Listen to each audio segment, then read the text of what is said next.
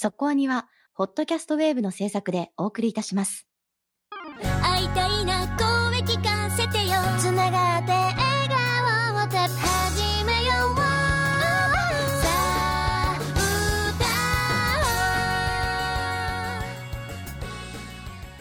ディープじゃなくそこそこアニメを語るラジオそこアニそこアニまずはお知らせです。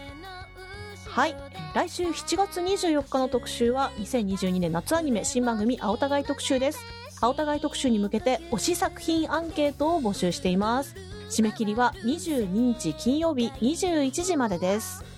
お互い向けアンケートいつも大変助かっております。結構私たちも今回は見ておりますけれども、えー皆さんの推し作品3作品お待ちしております。そしてえもう一個アンケートをただいま実施しています。え7月28日の「そこアニ増刊号」は空挺ドラゴンズ13巻発売記念特集です。ゲストに作者の桑原拓先生をお迎えしてお話をお伺いするんですけれども今回そこアニ企画で空ドラ最強飯決定戦を開催します。ということでこちらのアンケートをただいま実施しています。アンケートの締め切りは20日水曜日21時までです。こちらもぜひ投票ご協力よろしくお願いします。はい。こちらの原作ベース。になりますね。漫画の方の特集なので。はい、えー全44メニュー頑張って書き出したんで。これ楽しみみんな投票してくれよな。こうねアンケはい。ート見てますけど、あなるほどこう来るかみたいなところもあってね。経過が楽しいですよね。経過が楽しいですね本当にね。もうラストちょっとなんで、えーぜひお待ちしております。ということでテレビシリーズから特集してまいりました「バク転」ついに映画が公開されました。はい。今回もゲストに黒柳俊正監督と新宅清プロデューサーをお迎えしてまあいろいろイベントとかも終わった後なのでちょっとほっこりトークというんですかね。今回もぶっちゃけトークなんですか？はい。爆笑トークと言っていいのかな？すごいあの私結構カットしてますけど笑ってますよねめちゃくちゃね。そんなトークになっておりました。はい。フランクなすごい楽しい1時間、はい。1時間今日ですか？1時間はい、な今日ですねっていると思います。はい。楽しんでください。今週の特集は？映画「バク転」です。腕を広げて深呼吸。吸ってぐるぐる回る世界。そこアニはい。ということで始まりました映画バク転特集です。お二人ゲストをお迎えしております。まずは黒柳俊正監督です。よろしくお願いします。よろしくお願いします。監督の黒柳俊正です。そして新宅清プロデューサーです。今回もよろしくお願いします。よろしくお願いします。ゼクシズプロデューサーの新宅です。はい。というわけで、えーちょうど本当に1年前ですね。バク転特集パート3テレビシリーズの方でもお二人にご登場いただきまして、その時に映画でもぜひというお話をしていて、はい。今回もお越しいただきありがとうございます。こちらこそありがとうございます。いや、3回もテレビの時もやっていただいて、本当にありがとうございます。もうただただバク転大好き番組ですよね。うちね違う黒柳監督大好き番組ですよたい話。ありがたいです。もうしれっとこっちも参加者増やしてきて、今回はパーソナリティこっち3人いますからね。よろしくお願いいたします。よろしくお願いします。3対2なんで、分が悪いんで、いっぱい喋るように頑張ります。よろしくお願いします。もうファンが続々番組内でもリスナーにも増えているなというのを感じてますし、はい。今回はリモートでのインタビュー収録になりますので、お二人の声がちょっと重なったりとか、えーすることもあると思いますけれども、その点はご了承ください。はい。というわけで、映画が公開2週目に入ったところになります。お二人も先日ね、仙台での舞台挨拶とイベントもやっていらっしゃったとか思いますけれども、はい。視聴者の皆さんからの反響とか、まあ、どういうふうに受け止めているかからお伺いしてもよろしいですか？そうですね。うちでね、ラジオをやってまして、うんゼクシズラジオ、ゼクラジって言うんですけどうん、そこにの皆さんもぜひ聞いていただければと思いや、うんですけど聞いてますし、さらっと宣伝をまずけど、そうですね。リスナーの皆さんもぜひ聞いてください。YouTube でやってるんでね、ぜひね、と思ってるんですけど、まあ、それはいいとして、あのー実はそちら宛てに結構こうメッセージをいただくことが多くて、そのまあ、ゼクラジのお便りみたいな感じで、結構この映画見ましたよっていう形で、こう、熱いメッセージを実はたくさんいただいてます。本当にこう映画見て、まあ、感動したとかあのそういったところでたくさんいただくんですけど自分の部活の頃を思い出しましたとかあともしくはその今部活をやってるんでやっぱりこのかけがえのない時間を大切にしたいなと思いましたとかそれはまあその部活をしている時以外も含めてやっぱり今の時間をしっかり大切に生きてほしいというか、あ楽しんでほしいなというところの、まあ、あ映画のメッセージみたいなところが、まあ、しっかり伝わっているんだなというのを、もう結構実感として、えー、かなり感じているところで、あのとても嬉しく思っています。はい。あの、舞台挨拶だったり喋らせていただいて、映画後になんか登壇したりすると、うん、やっぱりなんか皆さんの表情がね、なんか良かったりして、あ、なんか楽しんでもらえたんだなっていうのは、なんかちょっと空気として感じます。なかなか難しいですよね。舞台挨拶って双方向ではないから。うん、そうそうそうそう。お互い喋れるような空間だったら、質疑応答なんか受けたりして、ね、そうですね。あ、ぜひそんなティーチーンとかもやってほしいですね。じゃあ、ゼクラジでぜひ。ゼクラジでコメントいただければ答えますなるほどね。ひどいな。なんか、人のラジオに自分のところ宣伝をするっていう。なんか今のお話聞いてて思うんですけれど、本当、視聴者の年齢層結構広いんだなっていうふうに思いました。それこそこう、うね、現役学生の子も見ていれば、大人の視点で見ている人もいるんだなっていうふうにも思いましたね。イベント来られてる方も結構広いなっていう印象でした？まあ、やっぱりメイン層は20代、30代が多いというのはもちろんあるんですけど、あの、若い方から、あの、年配の方まで結構幅広くて、なんか子供連れで一緒に来てるお母さんとかもいらっしゃいましたし、中年ぐらいのね、男性の方とかもいらっしゃいましたし、あの、男女含めて年齢が幅広いなっていう印象ですね。やっぱりこう、いろんな年齢層に通ずる普遍的な、まあ、ストーリーだし、本当キャラクターたちもみんなかわいい、かわいいっていう言い方、女子っぽいな、なんか、あの 愛愛着を持ってしまうというか、すごい彼らの成長を見守りたくなる。だから、私たち1年待ってたんだよ。というふうに 思いましたよ。本当にいろんなものがぎっしり詰め込まれた90分だったなというふうに楽しませていただきました。あの90分ギリギリまでやったんでね、うん、本当に1秒間隔で90分攻めたんで。そう、本当は118分ぐらいあったんですよ。そうそうそう最初に絵コンテをね、うん、カッティングって言って、その編集をするんです90分に編集する作業があるんですけど、うん、それをやる前に、まあ編集前の段階ですよね。あの、素材を単純に並べたら120分近くあって、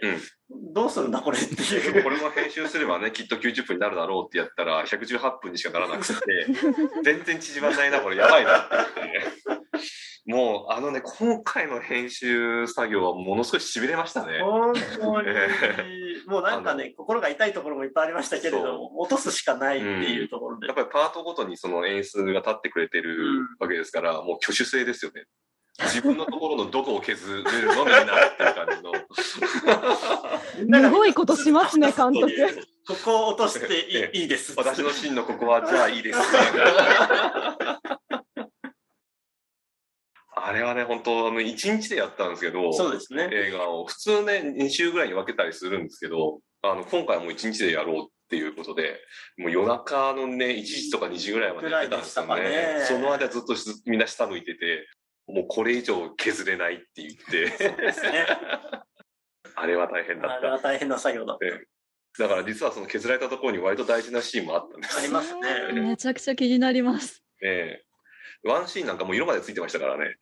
あれは本当に申し訳ないことをした。え え、それもバスッと落としましたから、落とすことになってしまって、本当作業してもらった人たちは申し訳ないことしたなと思って。それはどこかで見るチャンス、それこそゼクラジで聞かせてもらえたあの出す予定です。あの公開が終わった後にね、はい、ちょっとあの作品のストーリーももう変えちゃうぐらいの勢いの内容だったんで、えー、なんでもうそこはもう一回ストーリー終わった後に、なんか別の同時世界線の中にね、ね。なんかこういったものがありましたよっていうことで。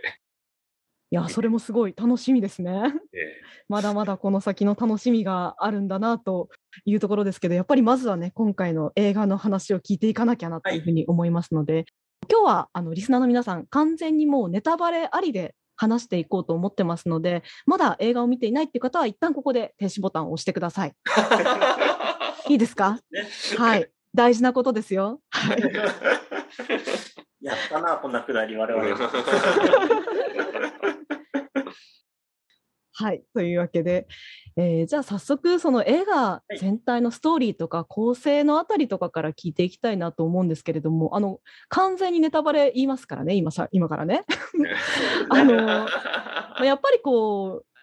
テレビシリーズが、さあ行くぞインターハイで終わったのに、蓋を開ければ、まさかのインターハイが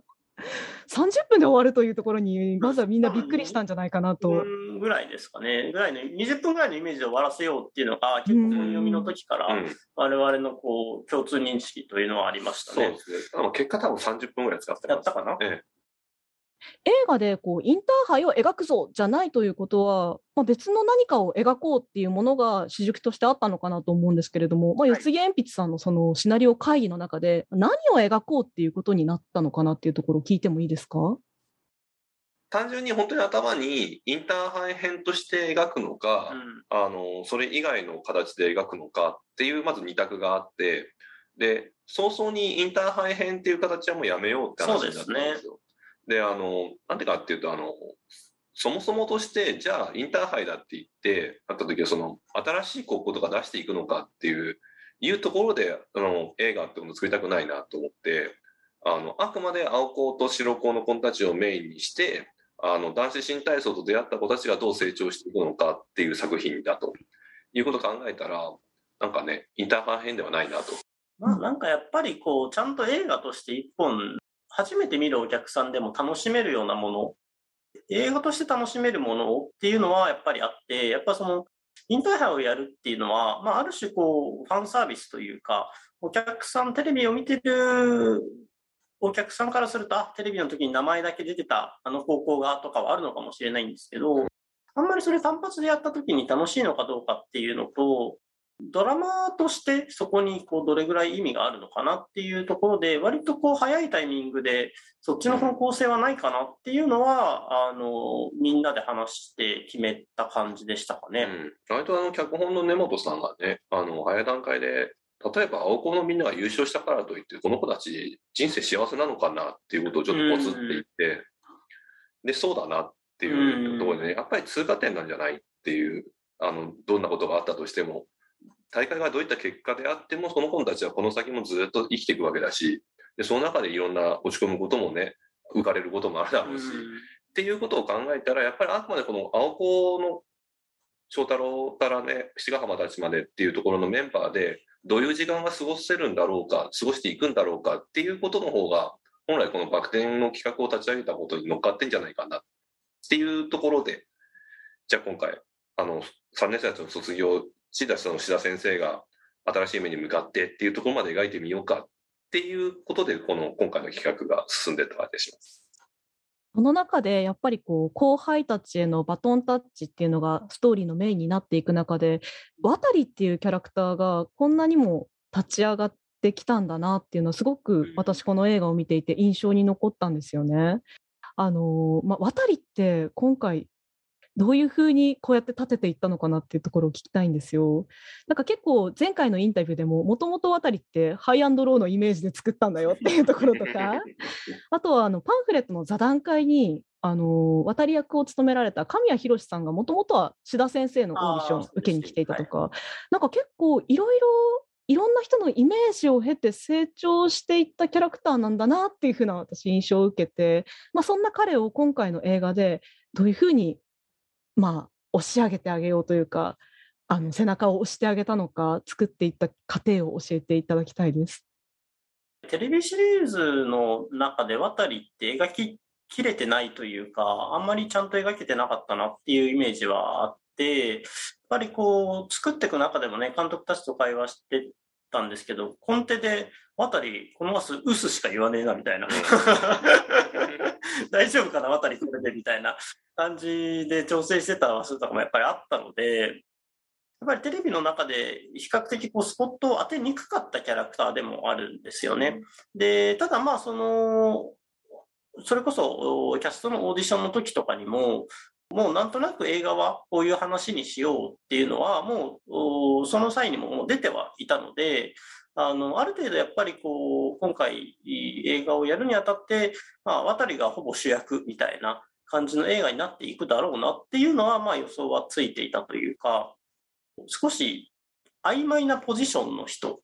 なんですよね。やっぱりこう3年生は卒業していく。1年生は背中を追いかけていけばいいっていうポジションなのに対して、やっぱ渡はある意味こう今まで追いかけているだけである意味良かったところが、自分が引っ張っていかなきゃいけない立場に変わるっていうところで、その、彼がやっていかなきゃいけない役割みたいなのが自分自身で変化していかなければならないっていう2年生っていう中間のポジションの子だったので、割とそういう意味で言うとそこのドラマは、をベースにするっていうのは作りやすかったですし、上の話もできるし、下の話もできるっていうか、ちょうどリンクする立場にいたのでよかったなとは思いますね。この6人のチーム編成から、結構渡りって必然的に2年生1人になったのかなというふうにも思ったんですけどあの逆に言うと映画まで考えて2年生1人にしといたんかぐらいにも思ったんですよ。そのあたりってやっぱり後後からこの渡りを主人公にするっていうのは生まれてきたんですか？最初からこの2年生としての葛藤を描くっていうのがあったわけではなかったんですか？どの時期でそういう話をし始めたのかがちょっとうろ覚えなんですけど、割ともう初行の方から、あの映画版のシナリオの初行の方から、もう今回は渡りをメインにするよっていう形は決めてて、で、それを踏まえての神谷さんに渡りお願いしようっていうことなんで。ね、なんか、むしろどっちかというと、我々そ、そこをそんなに悩まなかったといえば多分悩まなくて、どっちかっていうと多分苦労したのは、双葉が主人公にしなければならないっていう その渡りの話にしかなってないっていう、困ったなってむしろ思ったんですよね。あの、やっぱり作品としての主役である双葉翔太郎っていうキャラクターがいるので、あの、本当に渡りが主人公の映画にしたら、それはちょっとそれはそれでなんかお客さんが求めているものではないんだろうなとは当然思っていたし、我々が目指すところでもそれもちょっと違ったので、そこのさじ加減を苦労したっていうことの方が印象深いですね。スタッフ編成でいうと、実は僕は絵コンテ、あの映画としての絵コンテ書き始めてるのが、大会直後から僕コンテ書いてるんですよ。逆に言うと、インターハイ編は僕はあのコンテはあのスタッフに任せててそうですね。ええ。下先生がもうこのあの青子を離れますっていう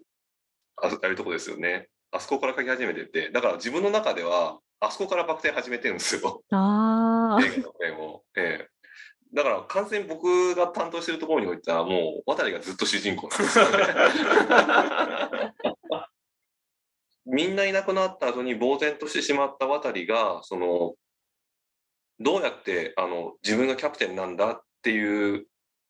自分としての自覚を持てるんだろうか、あと同時に自信持てるんだろうかっていうことがやっぱり中盤大事な話で、で、あの、ずっとその部活を引っ張っていったのは3年生の先輩たちっていうあたりはそれについていってた。で、実際自分がそのキャプテンとして引っ張なきゃいけないってなった時に、どちらかというと足踏みしてしまうって。そうすると1年生の2人が、あの、むしろ推進力としてぐんぐん進んでいこうとする。で、逆に渡りっていうのはちょっとポツンと置いてきぼりになってしまったような気持ちがなる。でも、それじゃダメなんだっていうことをちゃんと自覚して、やっぱり俺が引っ張っていくんだ。自分にも何かこの俺がっていうかなんかその自分も引っ張っていく推進力の一つにならなきゃダメなんだって認識するところが渡りとしての成長なんじゃないかなっていう。で、その時もやっぱりまだまだあの、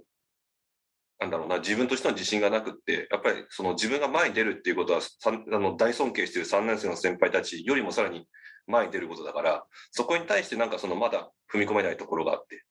て言った時になんかちょっと白子からの帰り道にポツッとなんかすいませんでしたって言った時にそういった気持ちっていうのはなんか七ヶ浜の中にも分かるところがあってそれでなんかお前がキャプテンだよって一言受けてようやく渡りの中でも自信がついた。俺はキャプテンしてやっていけるんだって思ったっていうことだと思うんですね。だから最後の最後にその志田先生に演技見てもらうっていう時に3年生たちひっくるめててめえらって言ったのは多分そういった進化だと思うんですよ。多分昔だったら言えなかったことだろうなってぼんやりとした立場なんだけど、ある時責任みたいなものを持たされて、で、そこで自分が頑張んなきゃいけないっていう人の方が世の中多いんじゃないかなって思うんですよ。あの、社会人1年目と大先輩になってからっていうのは、むしろ少なくって、間のなんか、どこかのタイミングでリーダーみたいなことを任されるような人たちが多くって、で、その人たちがよし、今から俺がなんかこのチーム引っ張ってやるぞっていう時って、やっぱりそれなりにいろんな葛藤あるんじゃないかなって思って、そこの姿と渡りっていうのがなんか重なるんじゃないかなって、そうするとそこを描くと多くの人に伝わるような映画の内容になるんじゃないかなっていうような気分です。もう監督の話聞いて泣いてる人がここにいるんです。すいません、思い出し感動をすごいしてしまいました。今日泣かせにかかろうかな。本当にダメです。まさりくんって一あの学年で一人しかいなくて、あさちゃんもいるけど、やっぱりプレイヤーとしては一人ぼっちだから結構相談する相手とかもいなくて、ずっと一人でもやもやもやもやしなきゃいけないのがずっと見てて苦しかったんですけど、今お話聞いてて、ああ、そっか、自立というか成長ってこういうことなんだなと思ったらすごい感動してしまった。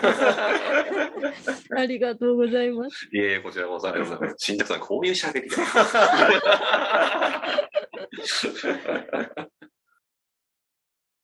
でも本当そうで、七ヶ浜みたいなこうリーダーシップを持っている人もいるけれど、まあ、特になんか渡りすごく共感性が高いのは、本当やらなくちゃいけないからキャプテンになっちゃったっていう、本当その、えそういうリーダーのなり方の方が本当にリアルでは多いんだろうなっていうふうに思うから、なんかすごい応援したくなるし、テレビシリーズの印象といい意味ですごく変わりましたね。ええうん。あの、やっぱテレビシリーズが春から夏までっていう期間で、で、そこにそのテレビシリーズ12本分の時間使えたんですけど、今回は映画の中で夏から翌年の春までっていうのを90分で描かないといけなくって、でもそこをなんかすごい駆け抜けたような感じじゃなくて、じっくりとあの季節を歩んでいったんだみたいな風にやりたかったんですよ。なんか、今日自分もちょっと改めて映画見てみて思ったんですけど、体感結構長いんですよね。90分とは思えないような長さの感じで。うんうん彼らと一緒にその季節を歩んでいくようなことをかけたのかなと、ちょっとした手応えがありました。いや、そうだし、あの、監督がやっぱさっきおっしゃったように、大会後からの絵コンテだったから、よりそこのお話をされるのもわかるんですけど、実はインターハイで結構傷負うじゃないですか、彼。ええ。あはいいや、それもかなり、なんかもう、ダメだな、もう30過ぎるともう、ああ、青春って思いながら見ちゃうのダメなんですけど、え えもう、あの年の彼にとっては本当にもう人生終わったぐらいの失敗じゃないですか。えもう、ひどい、ひどいですよ、いや、もっとひどいかなって自分の中で思っちゃったのは、その渡りの失敗を誰を責めないんですよね。うんうんそのことの方が実は渡りって、深で追ってるかもしれないなって思うんですよ。いっそのことお前のせいだって言ってもらった方が、なんか自分もけじめつけられるだろうに、自分にとってのけじめのつけ方がどこにあるのかがわからないままキャプテンになっちゃったんだろうなっていうのは思ってるんですよ。だから多分正直そっちの方が渡りとしてはきつかったんだろうなと思います。あの演じられた神谷さんはあの渡りのキャラクターのことってどういうふうに考えていたとかあるいはこうアフレコの時にどういうディスカッションされたとかありましたか？僕が直接神谷さんとお話ししたのは、多分テレビシリーズはそんなに渡りは、あの、活躍しませんって最初に言あって、そうですね。で、多分返事ばっかりです。ただ、映画になったら変わりますって言って、うんでもそのことを喋ったらもう、神谷さんのもピンときてて、やっぱり高校2年生ってそういう時だもんねっていうのはなんかすぐ分かってくれました。まあ、その代わりじゃあ映画じゃあ、なんかそれなりの大になんか大きな仕事になるんだな、みたいな感じでしたよね。そうね、神谷さん自身のその、この作品の理解度がすごい深かったんですよね。そうですね。やっぱりだからその高校2年生っていうのを分かった上で、その微妙なさじ加減をずっと気を使ってたって話をね、この間もしてましたけど。うん。なんかもうアフレコ台本み読んで、で、それであのアフレコに実際あの映画版のアフレコに臨んだんですけど、もう会って早々にもう神谷さんの方から、いや、これいい、いいねって言ってくれたんで、うんこういう映画にするつもりだったんだね、みたいな感じでね。ちょっとあの時嬉しかったです。他のキャラクターも含めてなんですけど成長ってどれぐらい意識したのかなっていうのを聞きたくって。成長しすぎても違うじゃないですか。達観されすぎちゃうとちょっと距離離れてしまう。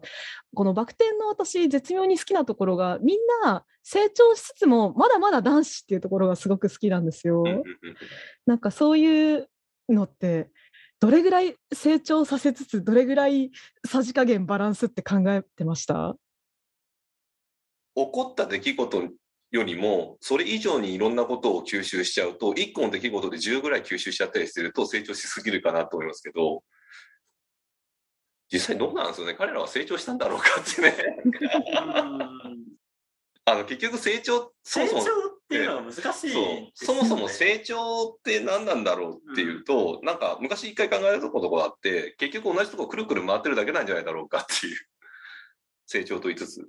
でも、同じとこくるくる回ってるようなんだけども、なんか螺旋階段登ってみたいな感じの、くるくるはしてるんだけど、ちょっとずつ高くなっていくっていうのが成長なんじゃないかなと思ってて、だから、そうすると彼ら、なんか、パッと見の成長って多分わからないと思うんですよね。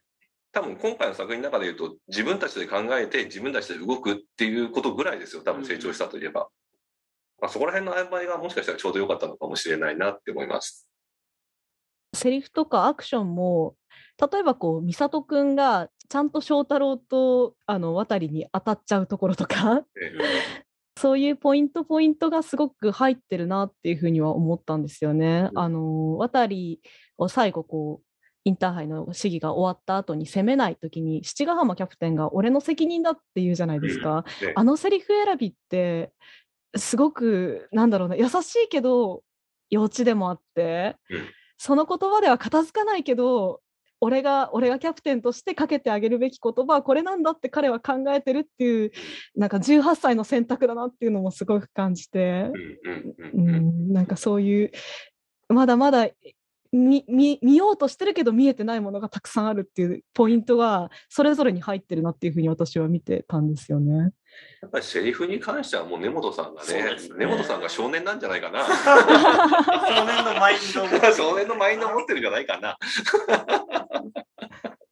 それはもう根本さんにまた聞きましょう。まあその他のこう青子メンバーたち翔太郎美里くんそして先輩3人を描く上で意識したこととかどういうふうに描こうっていうプランとかって考えたことを教えていただけますか？プランとかの話じゃないんですけど、うん。質問に答えてないんですけど、うん。あの、すごい好きなシーンがあって、うん。あの、大学合格しましたって、うん。先輩たちがやってくる、あの、体育館のシーンの、うん。女川がすごい好きなんですよね。うん。女川が美里に、大学では俺は S だからなって言って、うん。なんか話す前に、一瞬美里の方をちょっとちらっと見るとか、うんなんかああいうちょっと、うん細かい芝居が効いてるじゃないですか。うん。あの、女川なりの気遣いっていうか、うんやっぱこいつは気を使えるんだよなっていう、うん。こうこういう気を使えるやつなんだよな、ん女川はっていうシーンがあって、あのシーンがすごい個人的には好きなんですよね。今回自分も絵本って書いてて、確かにそういったところ割と意識してて、うん。あの、結構自然の芝居が多いはずなんです。、多いっすね。今回のやつなんで、誰かが何かやってるのを誰かが見ているっていう関係性を、なんか結構意識的に入れてて、まあ、志田先生が行った時はショック受けてる渡りを月立が見付き合って見てるしね。で、河川敷のところでは渡りがなんか一人ブツブツ言ってるのを浅尾が、あの、栗駒が見ているっていう。美里に関しては翔太郎が見ているだとか、誰かが誰かを見ていて、で、その気持ちを彼らなりに何か受け取ろうとしているっていうような見せ方はやってて、で、あえてそこはやっぱりセリフにはせずにね、うんで、この子は今どう感じたんだろうかっていうことはやっぱり見てくださってるお客さんのみんなに想像してもらうっていうような描き方は意識的にやってます。結構、美里がそういう意味で言うと象徴的ですよね。結構ずっと渡りのことをチラチラチラチラ見てるっていう。うんもうあの、白子をし行っても見てるし、うんだからそれがなんかやっぱりこう、美里自身のこう気にしてるポイントだし、苛立ちでもあるし、うんうんで、それが白子の合宿終わって寮に帰ってきた後に、そこでちゃんと謝るっていうところにつながっていくんだなっていう。そうね。で、青子がそういったのもいて、で、あと同時に白子のみんなですよね。あの、やっぱり大会においては絶対王者っていう空気を作ってもらって、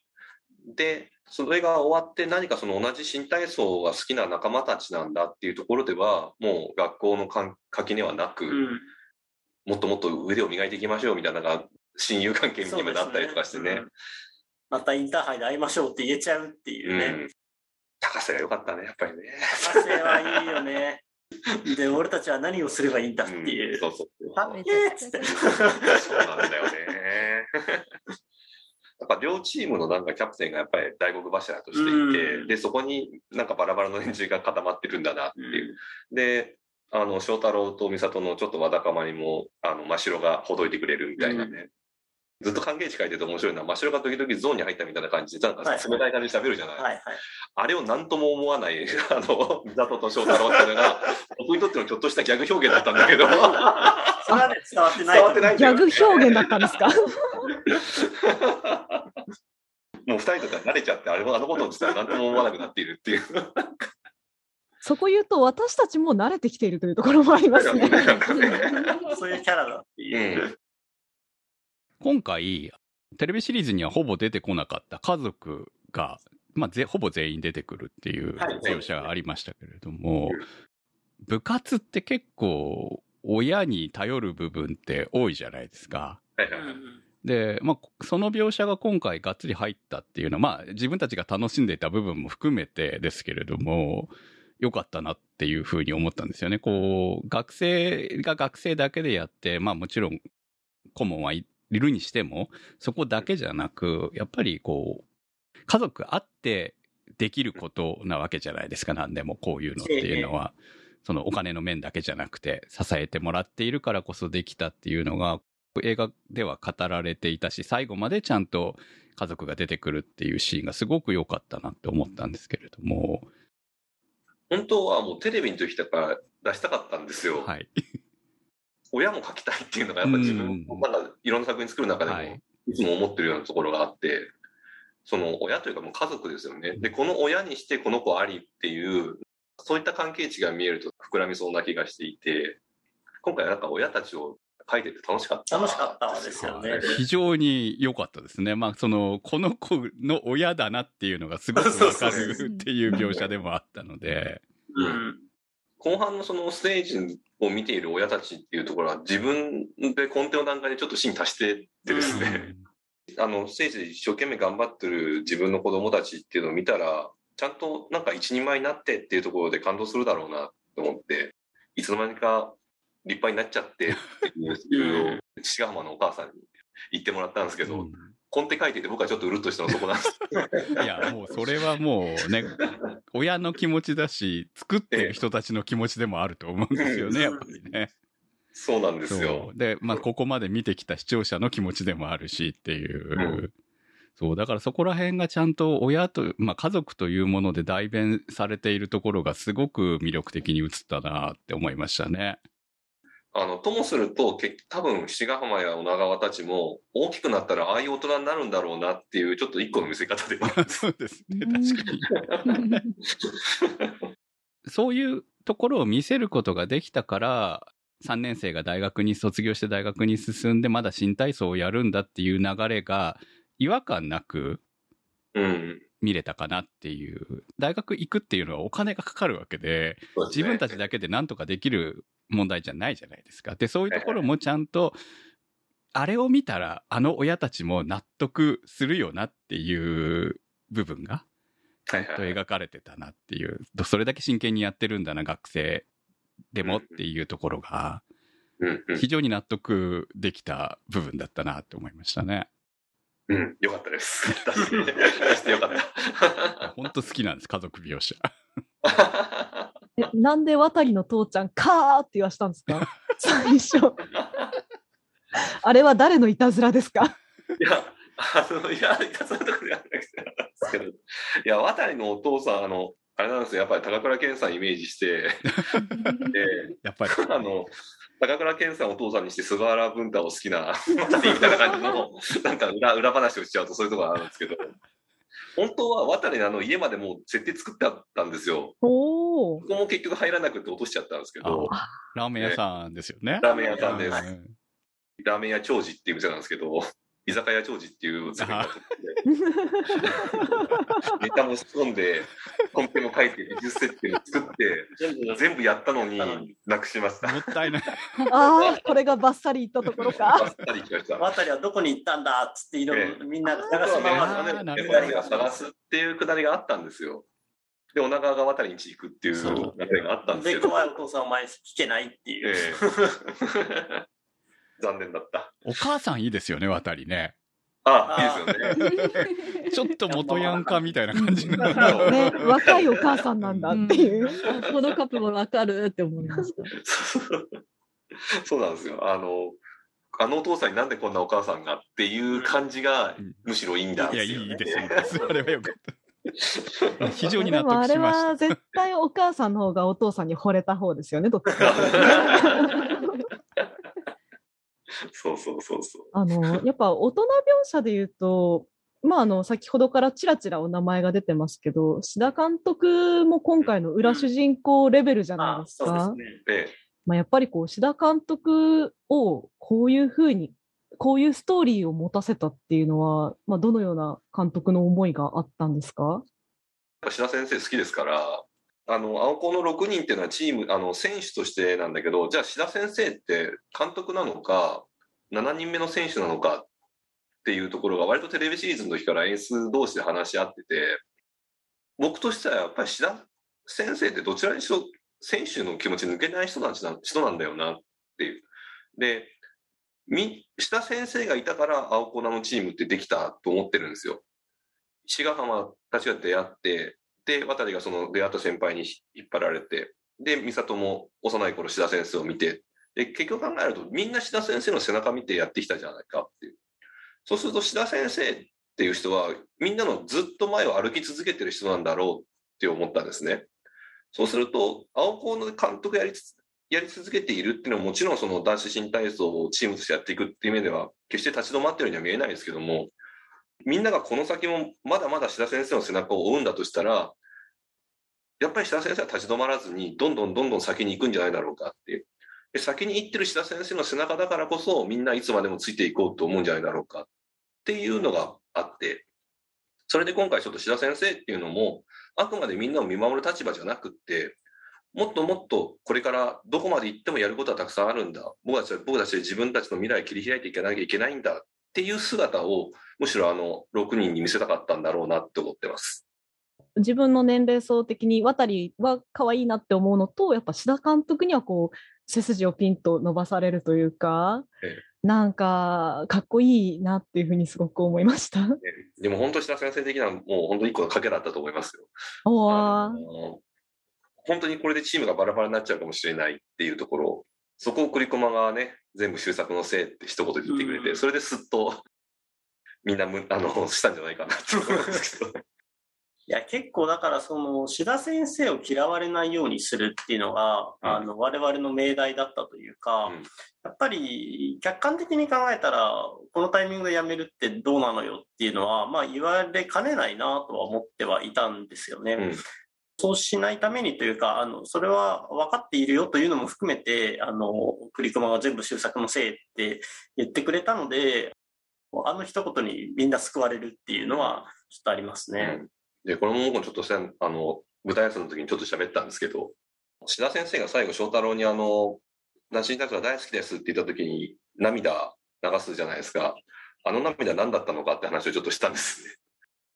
自分の解釈としては、あの、志田先生ってのは別に生徒からあんな風にやってもらったからといって泣くような人じゃないと思ってるんですよ。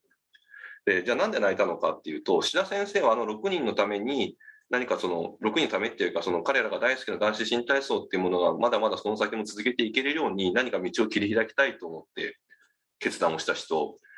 それに対して、そのあの6人っていうのは、その先生に感謝の気持ちを伝えようと思って、ああいった行動に出たわけですけど、でも、彼らがそういって志田先生のためにと思った行為そのものが、ああやってその多くのお客さんたちの前で自分たちの演技を見てもらうっていうことにつながっていくわけじゃないですか。それって志田先生からすれば、彼らのために何か道を開こうじゃなくって、彼らが彼ら自身で自分たちの扉をこじ開けようとしてる姿なんじゃないかっていうことに気づいて、それでハッとして涙流したんじゃないかなって思ってるんです。つまり志田先生ってそういう人なんだって思ってるんですよね。それも一つの指導者の理想像っていう感じがしました、今の話を聞いていて。なんか自分のためにっていうことじゃなくて、彼らの、彼らっていうかもう本当に一人の人間の成長を、あの、受け止めてるんだなっていうふうに思う。ですよね。あの前へ進んでいこうとする人たちの話ですから。うんいや、こう、志田監督ってテレビシリーズのこう、目つきやばいところとかも見てるわけじゃないですか。えだから本当になんか、彼もまた、むしろ彼が一番わかりやすく長い期間のね、成長期間を見せてもらえたキャラクターなんだなっていうことを映画を見てなんか改めて思いました。確かにそうかもしれないですね。うんうん、ありがとうございます。ちょっといろいろキャラクターについてお話を聞いてきましたけれども、今回もですね、えー視聴者、作品ファンの皆さんから、えー監督と新宅プロデューサーに向けて質問や感想を、えー集めさせていただきました。たくさんの熱いコメントをいただきましたので、できる限り読んでいきたいなと思っています。それでは一つ目のコメントを読ませていただきます。ひひさんからのコメントです。映画バク転は青と白が印象に残る映画でした。青い鳥、青い空、空を映す水面、青の波紋、青光のユニフォーム、そしてシーン数は少ないのですが、白い鳥が飛ぶシルエットが記憶に残っています。あと、四角い線で画面を区分する画面構成などが印象的でした。こうしたパーツはお話の流れが変わるときや先へ先へと進ませたいときに使われていたように思えました。セリフは少なくして演出や芝居で見せるという演出方針が感じられたのですが、映画版とテレビ版での演出の方針の違いなどはありますでしょうか？あと、音響が良くて着地音や息遣いがはっきり聞こえていました。映画版での音の演出のこだわりなどはどのようなものがありましたでしょうか？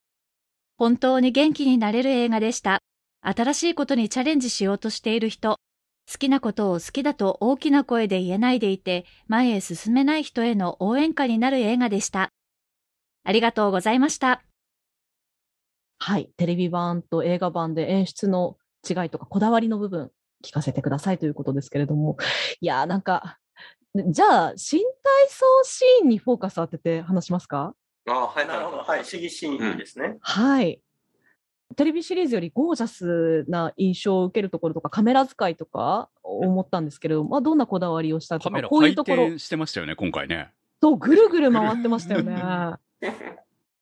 アホに関しては、正直、あの、もうテレビシリーズからもう何回もやってるんそうでで、すね。あの、担当の幸田さんからすれば、もう見せ方がわからないっていう状態。幸田さんがずっと苦しんでいるのを見てたんでね。ネタがないって言って、ただまあ、あの、カメラワーク、本当のこと言うとテレビシリーズもちょっと抑えめにしてるんですよ。あの、大きいスクリーンでね、見たりするときに、多分テレビと同じぐらい回すと、ちょっと酔うかなっていうのがあって、むしろそのカメラワークを抑えることによって、彼らの動きがもうちょっと見やすくなってるんだと思います。っていうのと、あの、そうですね、あと照明をどれだけちょっと工夫できるかなっていうところですよね。あとはそこら辺も撮影監督の伊藤さんがね、手をしない、手を返しな手を返しなねね。あの、一番最後の演技、うん東大公演のあの演技って、最初モニターなかったですよね、後ろに。あの、一番最初に美術設定を作った時は、後ろにモニターがなくて、で、あの、実際の画面だとモニターがあると思うんですけど、美術設定自体はもうすでにあった。あったね、前にしたのか。前にした位置をずらしたのか。そうそう、位置をずらした。あ、そっかそっかそっか。ものすごいでかいスクリーンだったんで、最初当初は。それをもうちょっとね、小さくして。結構距離が離れてたんですよね、あの、舞台から。で、うんそれをもう舞台のすぐ横ぐらいにずらして、画面を撮った時に、もうその、後ろ全面モニターっていう形になるようなレイアウトをちょっと撮りたいっていうのでうん、小田さんのご意見に合わせて直したっていうのうんはやったりしてましたね。うんだからまあその、どうしても青子の演技がこう、ずっと曲も変わらないし、演技も変わらないっていう中で、テレビシリーズで正直やることはやり尽くしたっていうのがあったので、やっぱまあそういうものを外部の要因とかを使って、もうなんとか本当に見せ場を工夫していただいたっていう感じでしたね。うんこういう演技をするものっていうのは、まあ他の作品でもあるとは思うんですけれども、どうしても同じことを繰り返すじゃないですか。まあ実際その、今回もそうなんですけど、ええそれってこう、まあ見ている方も、まあひどい言い方すると飽きが来るっていうところもあるでしょうから、どうしてもその、まあ高校生という設定をしてしまえば、その彼らができる以上のことは表現できないわけですよね。まあ多少は色をつけるにしても、でも限界はやっぱりあるっていうところで、そのプロではないっていうええところの、はあると思うんで、そういう部分を含めた上で、きちんとこう、新しいものを見せていかなきゃいけないっていうのは、まあ、なかなか難しいですよね、実際にね。難しいですね。うん。ただまあ、同じことを何回もやることによって、スタッフたちの連度が上がっていくんですよ。そうですね。そっちだからあの、お 3D 部分を同じ素材使ってるかっていうとそうじゃなくって、やっぱりその見せるカットになった時に 3D さんは 3D さんでさらに動きを滑らかにするために一回一回また変えてくれてるんですよ。こだわりで。で、作画も作画であの中止になってる松本くんっていうのが、どんどん上手くなっていきますから、動き自体もねどんどん派手になっていくし。どんどんだから連動は上がった感はありますそうそれがなんか、どっか彼らの成長に見えるっていう感じじゃないかなって思います。最後の試技シーンはもうとにかく、ライトですよね。そうですね。はい。もうびっくりのライトで、これ一体どのぐらいお金かかってんのっていう。冷静に考えるとね。うん冷静には考えちゃい、ここはファンタジーだなって思いながら見てたんですけど。ま、まず、足ついた時にパーンと出ないよね、あそこに CG みたいなのっていうのもあっていやー、でも、撮影本当に綺麗でしたよね。我々だからもう、あの、ラッシュって言って、その撮影から上がったものをチェックするんですけど、もうそれを見るのが楽しみで。本当にこう、毎回それを見るのをワクワクしながら見るっていう感じでした。どんな感じで来たんだろうっていう。うん。で、見たらやっぱり、おおすごいっていう、そういうところからずっとやってたんで、楽しかったですけどね、それを見るのがね。うん本当に多分、撮影は大変だったと思います。でもまあ、あれがね、ラストの見せ場ですからね、言ってしまえばね。そうですね。そうんあそこが、あそこであれだけ見せて、見た子供たちが新体操をやりたいって思えば、うん。意味があるわけですから、そうですね。ええまあ、現実的にあそこまではできないでも、うんもしかしたら見れるかもしれないと思うようなうん。要素があったっていうことだけでも、こう、ね男子新体操へのファンが増えていけば、えまさに志田先生が思っているようなえ。うん。ことが起こるんじゃないかと。そうですね。うんえそんな結末だったなと思って見てました。え。で、あの、めちゃくちゃ野暮な質問していいですか？なんでしょう。あのー入場者プレゼントのボイスドラマを聞いたんですけど、はい。あの、12人の演技、2回練習してるんですか？一体いつ？と思ったんですけどそれ、あれですよ。僕の中のうんイメージとしては、フィギュアスケートのエキシビジョンいつ練習してるの？って一緒なんですよ。なるほど。あ。れもやっぱり、その、それこそニュースとかで練習風景とかのニュース流れますけど、エキシビジョン練習してるシーンとかほぼないじゃないですか。いいつ練習、あんなね、凝ったものを練練習してるの？みたいなのと一緒で、なんかやっぱりこう楽しんで、こう練習、本ちゃんの練習以外のところで、なんか多分やってるんだろうなっていうイメージではいますけどね。うん。あ、あと、笑顔良かったですね。とにかく最後はね。あそうですね。うんそこはやっぱりずっと最初からね、うん。やっぱり前半が重苦しい。そうですねあうん主義の話だけで言うと、白子の最初の練習シーンはもう真っ白含めてもうみんなすごい笑顔でやってて、で、その次のインターハイ本番ではみんながちょっとこう、険しい顔をずっとしているみたいなところがあったんで、やっぱりこう楽しんでっていうところの志田先生の心が、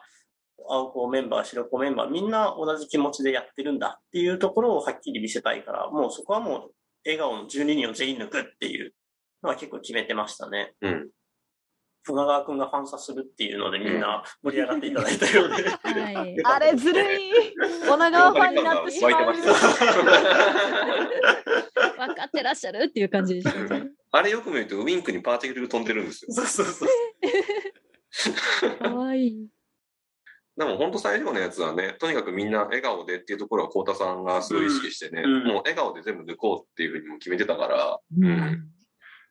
競技で、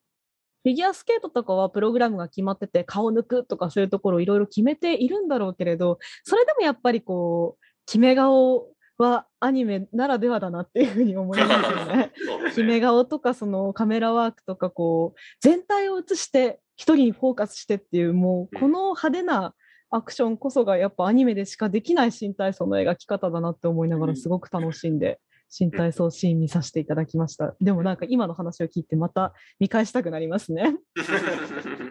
あの、俯瞰でね、その12人がこう、ぐるぐる回ってるシーンがある、回ってるカットがあるんですけど、うんうんあれで毎回泣けるんですよ。あの影が伸びてる。そう、影が伸びてるやつですね。12人でここまでこうみんなで一緒にやってんやな、みたいな 感じがグッとくるんですよね。こうもう雑談です。あの、美里くんと真っ白かながこう、チームの、別チームの方に入り込むじゃないですか。あの円描くときに。あそこがね、すごくリアルだなっていうふうに感じて、あ、あそこで変にこ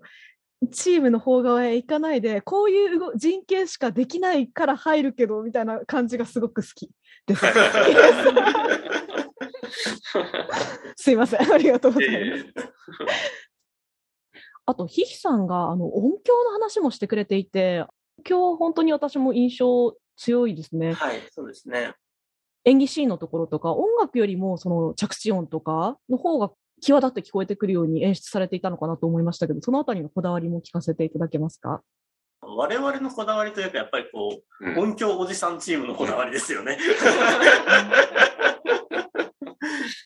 本当に音響監督の長崎さんを含めて、効果の今野さんとか、うん。三木さんの内田さんとか、うん。本当に音響業界の名だたるベテラン人が集まってやってくれているので、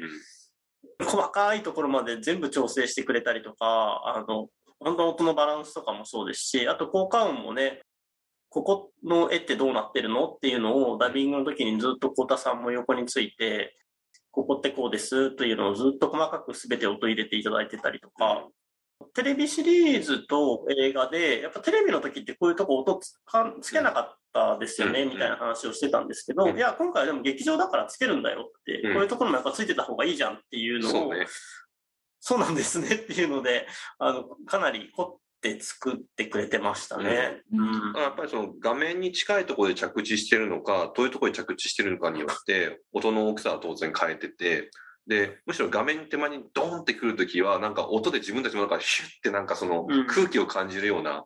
あの床の音っていうのをね、ね、なんか、やっぱ今野さんうん。はじめとしてつけてくれてたんで、あの、白高の最初の練習の時の高瀬が奥からグーンと前にダンダンダンダンダンってくるところの、あの音なんかやっぱ痺れますもんね。しびれますね。あそ こ何回め見ちゃくちゃかっこよかったです。ですよね。はい そう、だからそういった感じでやっぱ音はめちゃめちゃこだわってくれてましたね。うんだから生活音においてもね。そうですね、細かいところまで。う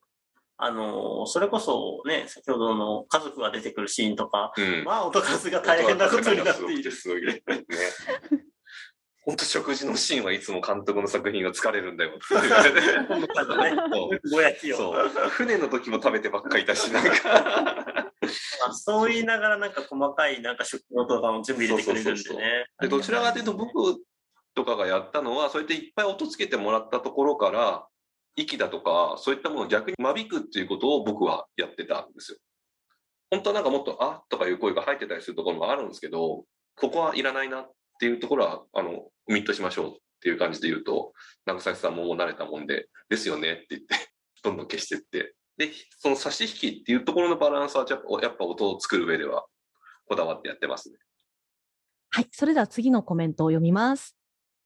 ずんだもちもちさんからのコメントです。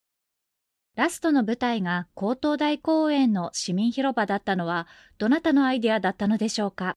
仙台のお祭り会場といえばここなので、とても嬉しかったです。また、3年生たちは県内の大学を選んだのでしょうか？教えていただきたいです。黒柳監督が仙台で食べた一番美味しかったものを教えてください。これからもバク転、監督を応援しています。大好きです。ありがとうございました。はい。仙台についてのご質問が来てますねうん。まずはこの市民広場？はい。はい。高等大公園はこれ森さんの、フジテレビのプロデューサーの森さんのアイディアですね。うん森さんが仙台出身なので、やっぱり仙台のこういうイベント会場とかお祭りで使う会場といえば高等大公園ですよっていうので、じゃあそこにしましょうっていう形になったような気がします。実際にね、我々も行きましたけどね。うんはい。行って、もう写真撮って、うんその向かい側の、その、そうですね、お祭りやってるお祭りやってるところとかも見させていただいて。また一つ聖地が増えてしまいましたね。そうですね。このスポーツフェスタっていうのは本当にあるイベントなんですか？あない。ないんですね。はないですそれはないですね。でもなんか似たようなイベントはあるんあ、ですよ。そうなんですね。え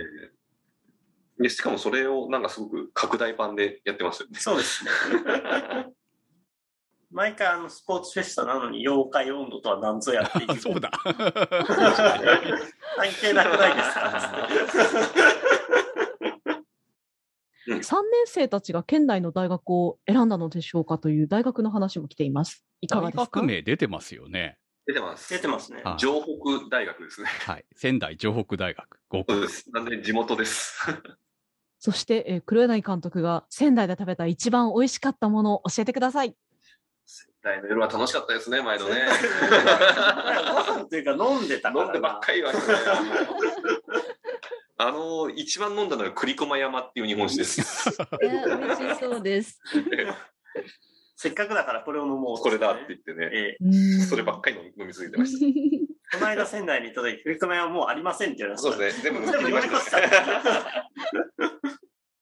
はい、ありがとうございます。では次のコメントを読みます。しおさんからのコメントです。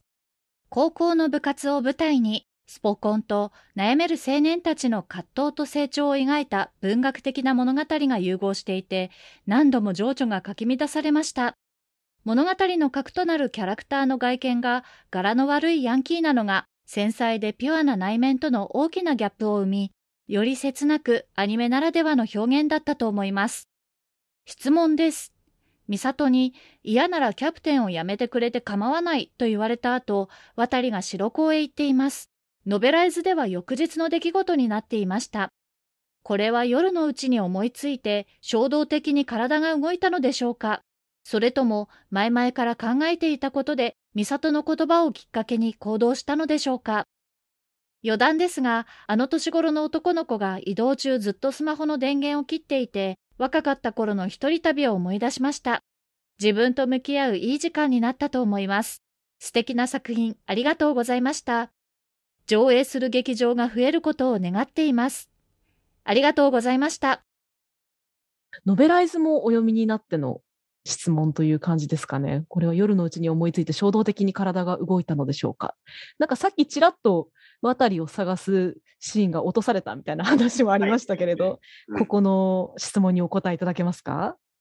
これはもう最初、あの、土手のシーンで、もう渡り自身は、だったらっていう感じ、キャプテンだったらってポソッとつぶやくんですけど、あの時にはもうすでに自分の考えはまとまってるんですよ。白子にはやっぱお願いするしかないんじゃないだろうかっていう。ただ、それを美里が我慢できなかったっていう。なんで、美里に言われてっていうんじゃなくて、もう渡りの中では、んなんかのきあのタイミングで白子に行くしかないんだろうかって決めてたんだけど、やっぱり美里がああいうふうに怒ったっていうところも受けて、あの、より一層行かなくっちゃって思ったのは確かですね。まあ、きっかけではないけども、そういった取っかかりにはなっているような気がします。ありがとうございます。じゃあ次のコメントを読みます。ケイコさんからのコメントです。バク転大好きです。アニメ本編も映画も最高です。何度も見たくなるし、何回見ても感動です。心に響いていろいろと刺さる。きっかけは声優さんでしたが、大好きな作品になりました。出会えてよかったです。もしどこかですでに答えられていたら申し訳ないのですが、アニメ本編のオープニング、合宿所での食事シーンで、女川先輩が渡りくんに肩を組んで何か言って、渡りくんが下を向くシーン。女川先輩は何と言ってるのでしょうかアニメを見返すたびにいつも気になります。何回見ても口元の動きからは読めず。これからのバク転も、お話の続きでも、彼らの未来でも、スピンオフでも、ぜひともお願いしたいです。ありがとうございました。はい。女川先輩は何と言っているのでしょうかという。あれ、なんて言いましたっけな決めてましたね。決めてましたよね。決めてましたねうんなんだったっけな 終わり？終わり？嘘 なんかあってすいませたみたいな感じなんですけど、うんそうそうなそうんだったそうそうかな。あれなんか決めてたような気がするんだよな。うん見た感じだと1年生になんか偉そうな顔をしていなんか言ってるのをあの、女川先輩が肩組んで、お前こそなんだよみたいな感じに見見れました。うん。はい。あの、でもそういう文脈なんですよ。うんそこはその通りなんですよね。ただちょっとごめんなさい。具体的に何だったかまでは、ちょっと今、うん。はい。じゃあ次のコメントは、とっても熱い感想コメントですね。読ませていただきます。カレンさんからのコメントです。アニメから好きで、あの6人での演技、過ごす時間、志田監督と朝ちゃんを加えてのメンバーが大好きなので、映画を見るのは正直最初は怖かったです。スポーツアニメお約束、先輩の引退というイベントを迎えるということを感じていたからです。また、予告で監督までいなくなってしまうのかと分かっていたため、ドキドキしながら見に行きました。確かに先輩は引退しましたし、監督も部を離れることになりました。しかし、先輩の方はまさかの3人同じ大学。こういう展開を待っていました。また3人は一緒に新体操を続けられ、ミサトも大学へ行くかもという描写もあったので、もうこのまま渡りもミサトも翔太郎も同じ大学へ行き、また6人での演技を見たいです。ぜひお願いします。あの6人での演技、本当に大好きです。監督も学校を辞めてしまうのは本当に悲しいです。しかし、みんなのことを考えているということはよくわかりました。真城も言っていましたが、つながりは消えないんだと思います。エンディングの歌詞も合っていて本当に良かったです。映画最後の青校、白校の合同演技ももう胸にグッとくるものがありました。もう何度でも見返したいです。もっと感動の感想はあるのですが、すごく長くなってしまうので、ここら辺にします。本当に黒柳利正監督はじめ、スタッフ、キャストの皆様には感謝の気持ちでいっぱいです。何度も何度も見返したいです。もっと劇場を増やしていただけると、より通いやすくなり、ありがたいです。本当に素晴らしい作品をありがとうございます。はい、ありがとうございます。はい、こういう熱い熱い感想をいただいております。はい。いやもう書きたいことが溢れている感じが。そして劇場をもっと増やしていただけるとより通いやすくなりありがたいですという。ああ、本当にね。本当だよ。なかなか我々の力では。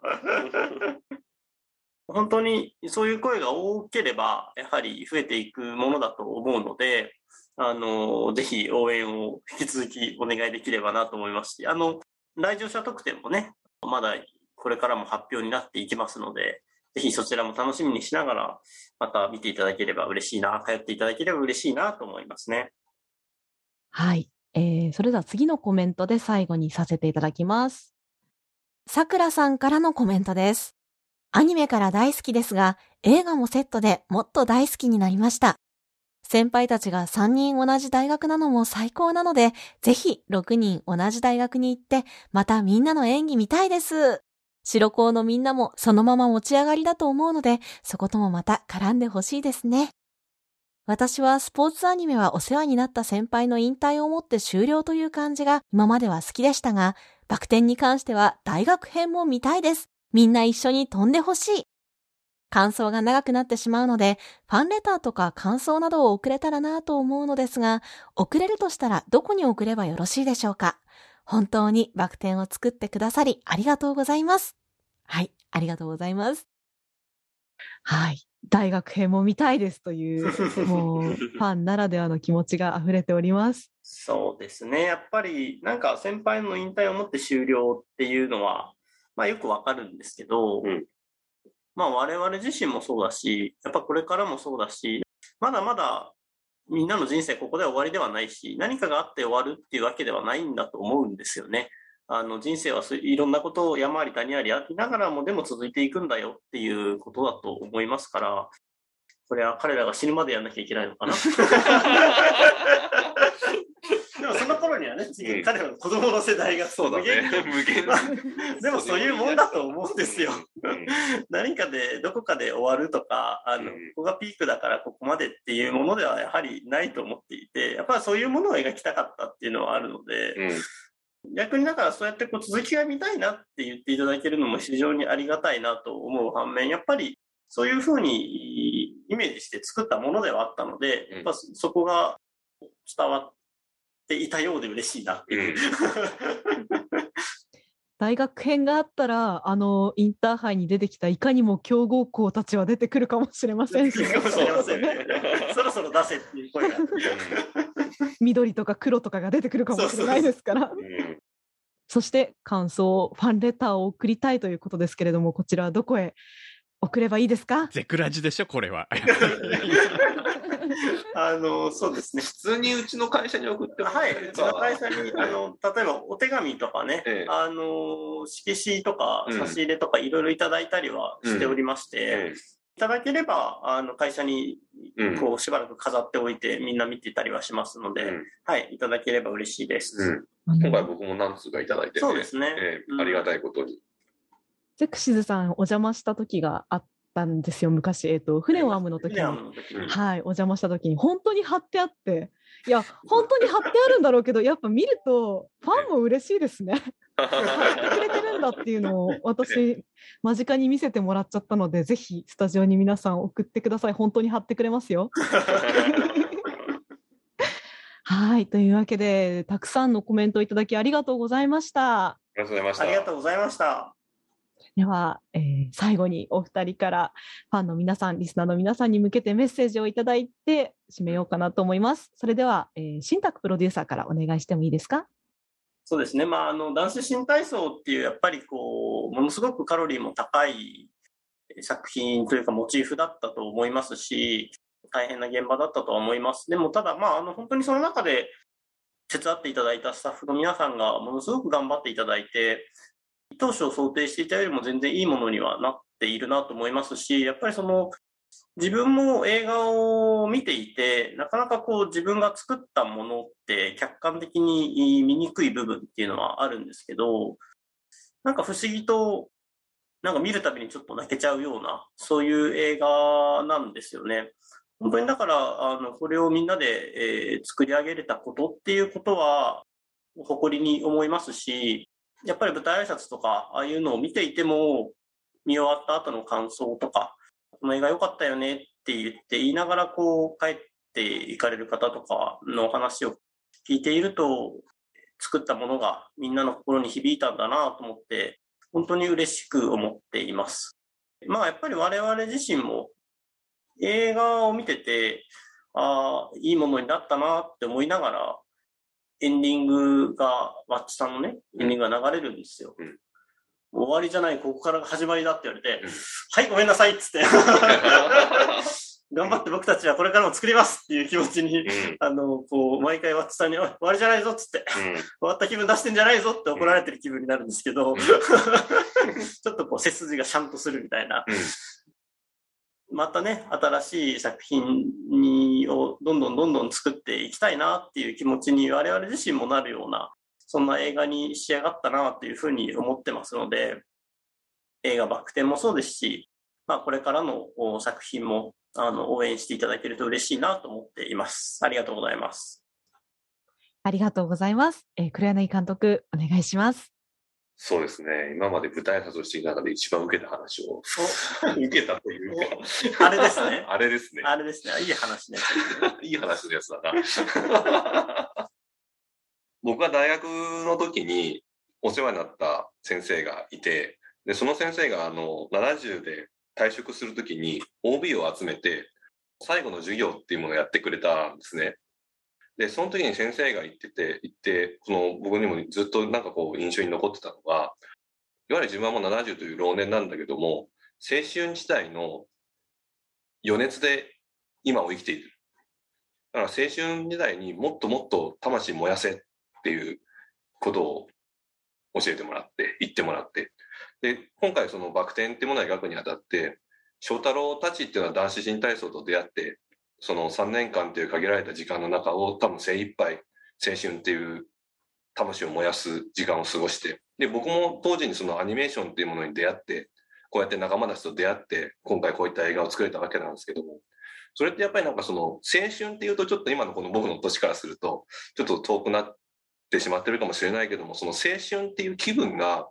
言葉を変えて形を変えてなんかずっと自分の中で燃えてるような気がするんですね。でその熱を今回僕はこの「バク転」っていう作品に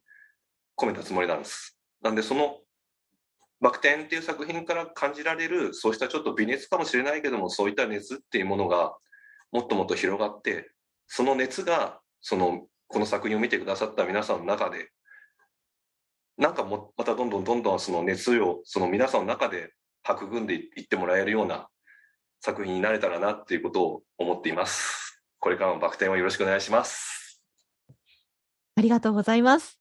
今回は映画バク転より黒柳俊正監督と新宅清プロデューサーをお迎えしてお話をお伺いしました。今回は本当にありがとうございました。ありがとうございあました。りがとうございました。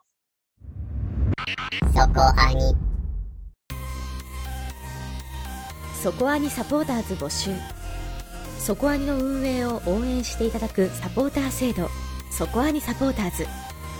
1週間1ヶ月のチケット制で応援していただいた方のお名前を番組内でご紹介いたします。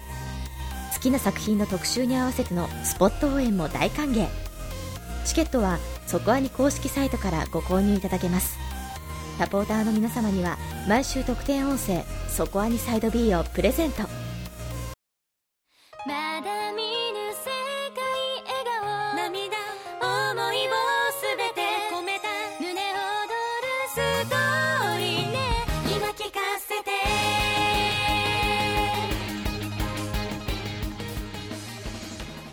お送りしてまいりました「そこアニ」です、い、やね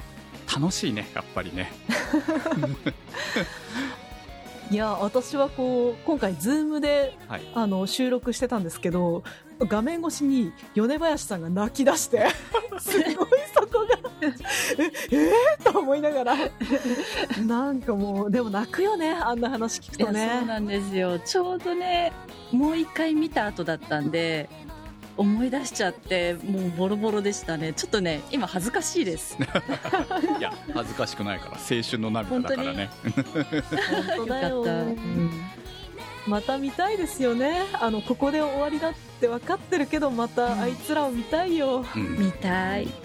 でまだ大学生編も見たいなと思うぐらい物語良かったですね本当にね。いや本当に黒柳監督のそれこそね少年ハリウッドからですよ、うん。本当になんでこんなにみんなかわい可愛くなっちゃうんだろうな。もう愛着しかないですよね。ね。本当すうまい監督だと思いますね本当にね。あとやっぱりいいスタッフだったなと本当に思います。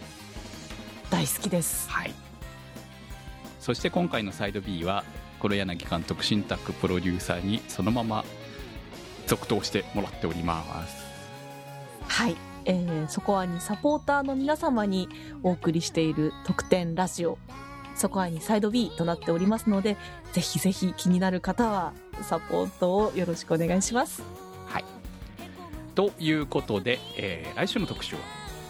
はい。来週は2022年夏アニメ新番組青互い特集ですはい、アンケートも募集しておりますけどもその中から推しの1作品を選んで、えー投稿お待ちしております。投稿の宛先は？そこはに .com までメニューバーにあります。投稿募集をクリックして投稿をお待ちしております。映画「バク転特集」は立ち切れ線香さん青梅財団さんマキさん夜さえあればいいさん B さんニワッチさん常新さん福さんメガネ属性ノットイコール負け属性さんタケさんシリコンの谷のシカジカさんスイスイさんヒヒさん千代塩さん直輔さんこのしろさん桜木さんやそさんチャイローブラウンさん。映画「バク転」をもう一度映画館で見たいさんのサポートにてお送りいたしました。サポーターの皆様には毎週アフタートーク「そこアニサイド B」をお届けいたします。今週もサポートありがとうございました。それではまた来週お会いいたしましょう。お相手は私くんと。那瀬ひとみと米林明子でした。大好きな